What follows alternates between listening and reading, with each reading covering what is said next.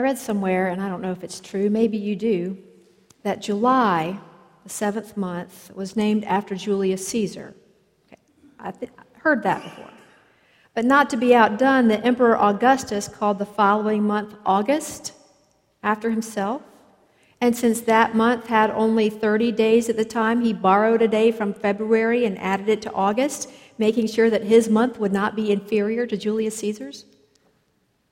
You know? I don't know. But rivalry is the issue there. It takes many forms. And today's Bible passage is replete with family rivalry based in unequal love. We've been watching Jacob over the last few weeks from his infancy through midlife, and we wish that he had learned that when a parent dotes on one child to the exclusion of others, it causes problems. Why couldn't he see that? He did not learn that. After 10 other sons had been born to Jacob, Joseph is the first child of his beloved wife, Rachel. And Joseph then becomes the pet.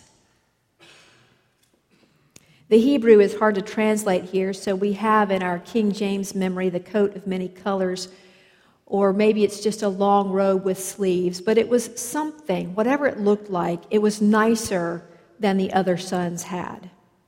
And so we're further set up for the conflicts ahead when the narrator says, But when Joseph's brothers saw that their father loved him more than all his brothers, they hated him and could not speak peaceably to him. Well, none of us have had issues like this in our family, have we? Of course we have. We expect conflict in families. Family dysfunction started at the very beginning. Word has it that Eve would get so jealous of Adam that she would count his ribs every night when he came home. Okay, that might not be true. But, you know, in our family histories, we have alcoholism, unwed mothers, suicide, drug abuse, mental or emotional problems, divisions over inheritance and custody and labor. Whether it's greed or pride or selfishness, or in Joseph's case, jealousy, our sins get in the way of having a peaceful family.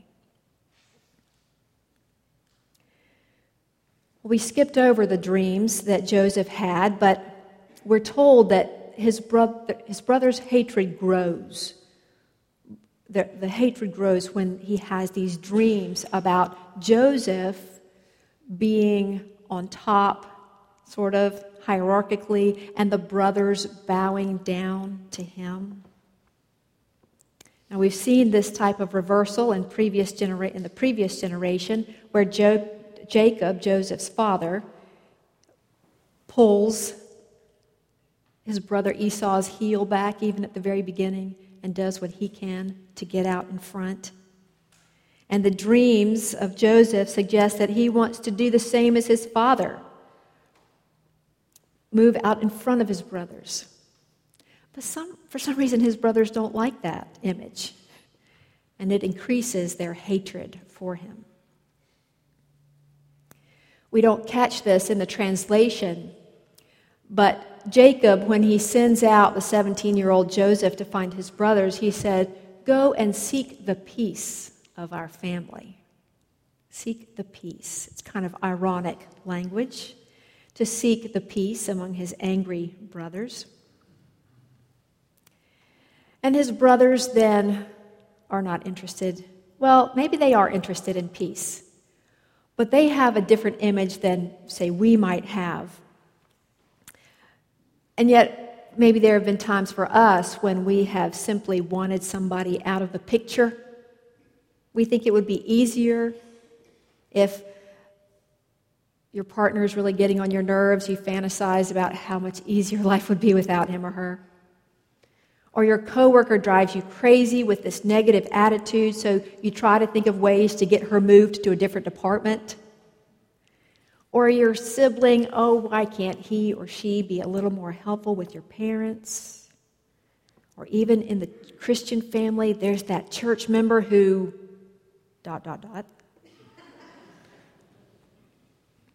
The brothers see Joseph coming, and they think it would improve their lives by leaps and bounds if Joseph were simply out of the picture. Plan A is to just kill him, just get rid of him. Well, Reuben, the oldest brother, steps in and nixes the murder idea, suggesting that they merely throw him in a pit and let him die out there in the desert. Woo! Thanks, Reuben.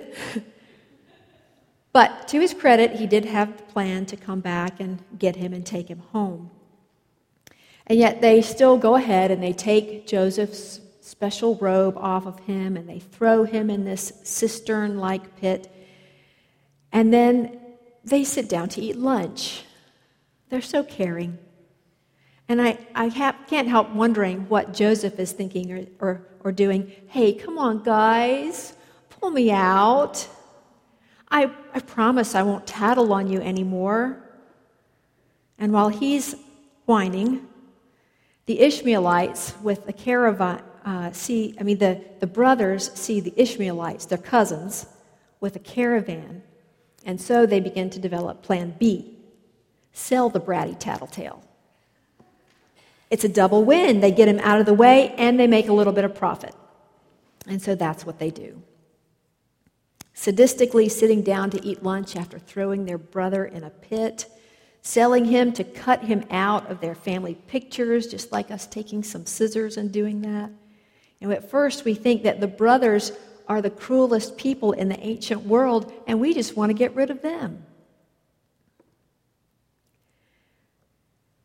Well, the passing of generations has not completely erased that little bit of selfish evil in each of us. If it had, Annie's mailbox would be out of business, as would Oprah Winfrey and Dr. Phil and Judge Judy. But we're still territorial. We still want what's best and easiest for us, even if it's at someone else's expense. We still tend to see the little picture and the small gains instead of the big picture with the long term victories. The big picture is in traditional wedding vows. I've had three weddings this summer, and weddings are such a good reminder to us of how we're supposed to live with each other, not just with our spouse, but just with people. And so, brides and grooms across the ages have promised to be there for each other when things are good and when they're bad, whether they're sick or whether they're healthy, whether they're rich or whether they're poor. The big picture has us taking care of each other, even when that means sacrificing our own comfort and ease not to the point of martyrdom or abuse. There is a balance, and everyone is worthy of this kind of care. But it's not always easy to keep the other person's well being in mind when we tend to focus too much on ourselves.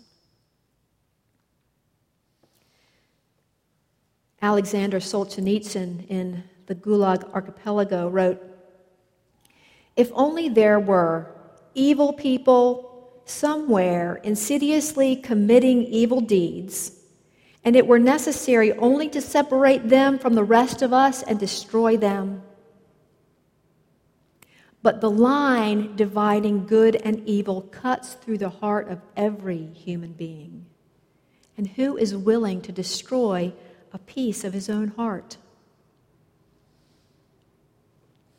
Joseph's brothers remind us that our hearts are not completely clean. Our hearts are not completely good either.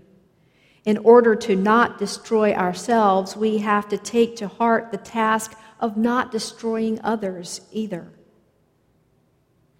If we are all in the same boat, then our own salvation and our own well being depend upon the salvation and the well being of everyone else in the boat with us. Those other imperfect people. Now, the boat could be our immediate family, our church family, our work family.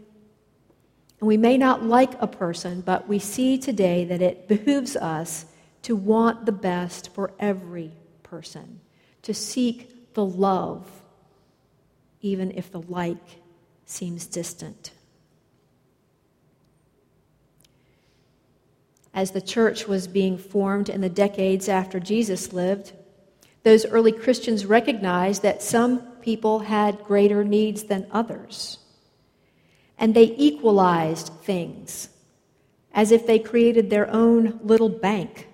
They pooled all their resources to be able to take care not just of the ones who contributed in abundance to that pool of money, but to the widows and orphans who had no regular income.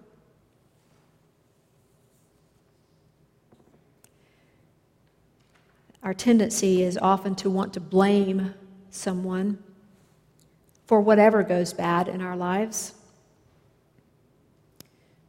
We didn't get a sense of that in the early church. They just simply took care of each other.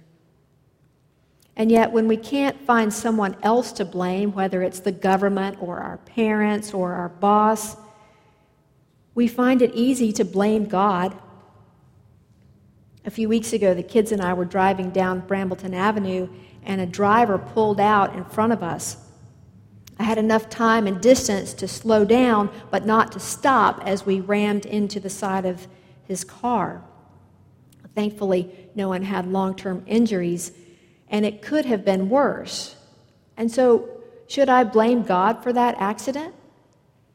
Or should I thank God for keeping us from a worse accident later? And if God could do any of that, couldn't there be a cheaper and less stressful way of saving us? We have so many mysteries in our faith. We don't understand why some people die too young and others spend years hoping that death will come. We don't understand why a child who is well loved then goes out and hurts others, and a child who is unloved ends up with a very generous heart. We don't really understand why grace is free or why salvation is costly. And yet we see that when we look at Jesus on the cross. We can despair at our human condition, or we can be thankful that we just don't know the entire story yet. Today's story of Joseph, as Paula alluded to, is one of a multi part story of salvation. The brothers sell Joseph to Ishmaelites, and that group takes Joseph to Egypt. And with that phrase, it's sort of like you you're leaving a movie theater where a major part of the plot is left unresolved, and you say to your friend, Well, we know there's going to be a sequel to that. There's a sequel to the story. Our minds are directed to Egypt to wonder what will happen there as the early story of our faith progresses. And so we'll jump ahead to Egypt because it's germane to our worship service today. This whole family eventually arrives in Egypt, and they have children and more children and more children. So much so that the Egyptians begin to fear them, and they enslave the Hebrew people to the point where we see another part of the salvation story God pulling these people out of Egypt and out of slavery to a place of freedom. And it was that salvation from slavery in Egypt that Jesus and his disciples were commemorating in that upper room the night before Jesus was crucified. That which we call the Lord's Supper is also a part of this multi part story of salvation. The next part for Jesus is painful and costly and done with equal love for each of us. Jacob didn't get it, but Jesus did.